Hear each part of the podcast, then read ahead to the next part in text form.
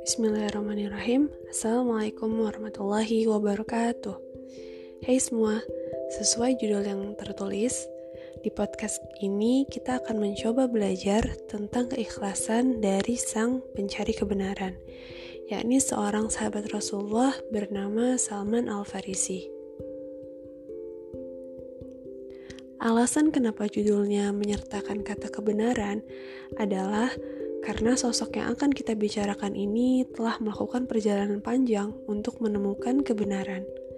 Jadi, sebelum membahas tentang kisah yang menggambarkan keikhlasannya, mari kita ketahui dulu secara singkat petualangan panjang Salman Al-Farisi sampai akhirnya menemukan cahaya Islam. Kisah hidup Salman bermula di sebuah desa di negeri Persia ia tinggal bersama sang ayah yang sangat mencintainya. Kala itu Salman beragama Majusi yang menyembah api. Ia merupakan pengikut yang taat. Bahkan ia diberi tugas mulia dalam tanda kutip untuk menjaga api suci. Sampai pada suatu hari, Salman justru tertarik dengan agama Nasrani. Ia merasa bahwa agama Majusi bukanlah agama yang benar Ayah Salman tentu marah, bahkan sampai merantainya. Namun Salman berhasil kabur dan justru pergi ke negeri Syam bersama rombongan pedagang untuk belajar lebih jauh tentang kebenaran. Sesampainya di Syam, tekad Salman pun diuji. Bukannya belajar, ia justru dipertemukan dengan pendeta yang tak baik. Namun Salman tetap bersabar dan menunggu hingga akhirnya dia bertemu dengan ahli kitab yang bertauhid. Itulah awal mula petualangan panjang Salman mencari kebenaran. Tercatat bahwa ia menyambangi dan menetap dengan beberapa ahli kitab yang tersisa di zaman itu selama beberapa tahun di beberapa tempat. Mulai dari Syam atau Syria, kemudian di kota Mosul yang ada di Irak, kemudian di kota Nasibin yang ada di antara Mosul dan Syam, kemudian di kota Amuria di Romawi Timur. Perlu diketahui bahwa jarak antara tempat-tempat tersebut berkisar ribuan kilometer jauhnya, tentu dengan perjalanan yang bisa sampai berbulan-bulan, tanpa mobil apalagi pesawat terbang. Tercatat bahwa Salman menghabiskan sekitar lebih dari 20 tahun dalam pencarian tersebut, meninggalkan semua kenyamanan hidupnya demi mempelajari dan menemukan kebenaran. Berdasarkan wasiat gurunya, dari kota Amuria, Salman harus menuju semenanjung Arab, tepatnya ke kota Madinah, agar bisa bertemu Nabi yang membawa risalah kebenaran. Salman pun ikut rombongan pedagang Arab, namun justru dijual sebagai budak kepada seorang Yahudi di dekat Madinah. Kemudian ia dijual lagi kepada sepupu orang tersebut yang berada di Madinah. Alhasil sampailah Salman di Madinah namun, namun Nabi kala itu belum hijrah, dan Salman pun tidak mendengar kabar apa pun tentang adanya seorang Nabi. Salman menghabiskan 13 tahun penantian dengan bekerja sebagai budak sampai tiba saatnya Rasulullah hijrah ke Madinah.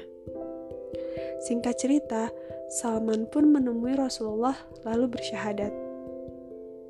Kemudian, meskipun telah menjadi seorang muslim, Salman tidak bisa ikut perang Badar dan perang Uhud karena statusnya yang masih seorang budak. Sampai akhirnya ia pun memerdekakan dirinya dengan bantuan Rasulullah dan para sahabat lainnya.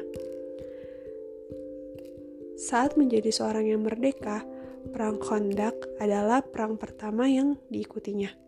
Ia berkontribusi besar dalam sumbangsih ide pembuatan parit sebagai benteng pertahanan kaum muslimin menghadapi 10.000 musuh dan sekutunya. Siasat yang menjadi jalan kemenangan kaum muslimin pada perang tersebut. Begitulah kiranya gambaran singkat kisah Salman Al-Farisi dalam mencari kebenaran. Sekarang, kita masuk ke potongan cerita yang menggambarkan potret keikhlasan seorang Salman Al-Farisi. Kisah ini saya kutip dari buku Jalan Cinta Para Pejuang karya Ustadz Salim Afilah. dalam bab sergapan rasa memiliki.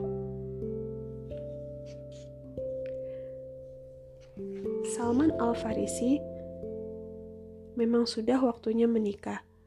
Seorang wanita Ansor yang dikenalnya sebagai wanita mukminah lagi solihah juga telah mengambil tempat di hatinya. Tentu saja bukan sebagai kekasih, tetapi sebagai sebuah pilihan dan pilihan yang dirasa tepat. Pilihan menurut akal sehat dan pilihan menurut perasaan yang halus juga ruh yang suci. Tapi bagaimanapun, Salman merasa asing di sini. Madinah bukanlah tempat kelahirannya Madinah bukanlah tempatnya tumbuh dewasa. Madinah memiliki adat, rasa bahasa, dan rupa-rupa yang belum begitu dikenalnya. Ia berpikir, melamar seorang gadis pribumi tentu menjadi sebuah urusan yang pelik bagi seorang pendatang. Harus ada seorang yang akrab dengan tradisi Madinah berbicara untuknya dalam khidbah. Maka disampaikannya lah gelagak hati itu kepada sahabat Ansor yang dipersaudarakan dengannya, yaitu Abu Darda. Subhanallah walhamdulillah, girang Abu Darda. Mereka tersenyum bahagia dan berpelukan setelah mendengar niat baik dari Salman. Maka setelah persiapan dirasa cukup, beriringanlah kedua sahabat itu menuju sebuah rumah di penjuru tengah kota Madinah rumah dari seorang wanita yang solihah lagi bertakwa. Saya adalah Abu Darda, dan ini adalah saudara saya Salman, seorang Persia. Allah telah memuliakannya dengan Islam, dan dia juga telah memuliakan Islam dengan amal dan jihadnya. Dia memiliki kedudukan yang utama di sisi Rasulullah Wasallam, sampai-sampai beliau menyebutnya sebagai ahli baitnya. Saya datang untuk mewakili saudara saya ini melamar putri Anda untuk dipersuntingnya. Fasih Abu Darda bicara dalam logat Bani Najar yang paling murni. Adalah kehormatan bagi kami, ucap tuan rumah, menerima Anda berdua sahabat Rasulullah yang mulia, dan adalah kehormatan bagi keluarga ini bermenantukan seorang sahabat Rasulullah yang utama. Akan tetapi, hak jawab ini sepenuhnya saya serahkan pada putri kami. Tuan rumah memberi isyarat ke arah hijab yang di belakangnya, sang putri menanti dengan segala debar hati. Tak lama, sebuah suara terdengar. Maafkan kami atas keterus-terangan ini, kata suara lembut itu. Ternyata sang ibu yang bicara mewakili putrinya.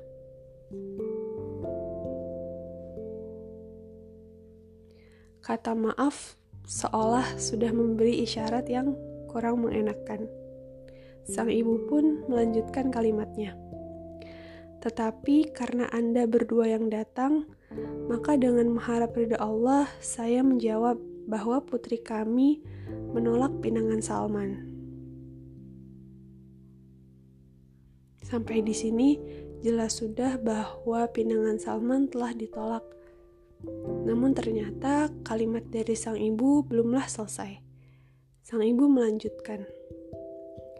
Namun, jika Abu Darda kemudian juga memiliki urusan yang sama, maka putri kami telah menyiapkan jawaban mengiyakan. Jelas sudah, keterus terangan yang mengejutkan, ironis, sekaligus indah.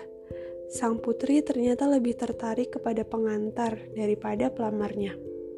Itu mengejutkan dan ironis.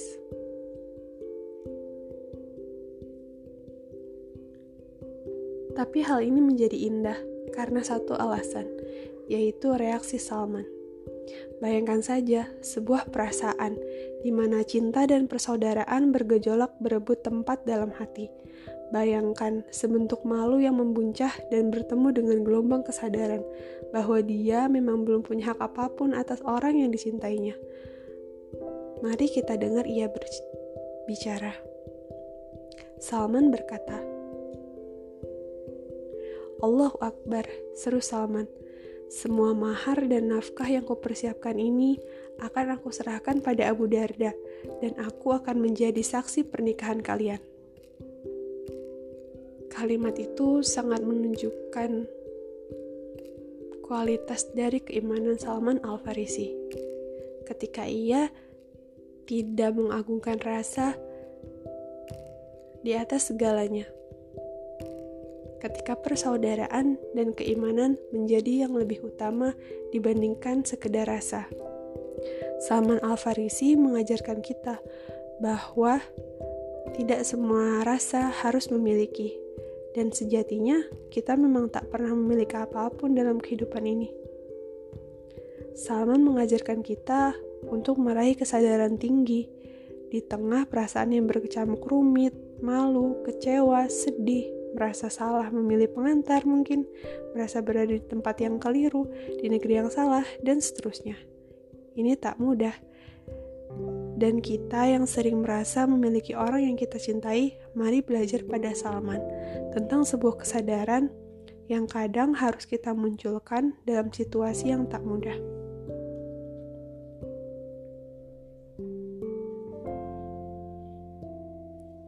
Begitulah kisah dari Salman Al-Farisi tentang potret keikhlasannya. Semoga ada makna-makna dan pelajaran yang bisa kita ambil dari kisah tersebut. Sampai di sini, terima kasih sudah mendengarkan. Wassalamualaikum warahmatullahi wabarakatuh.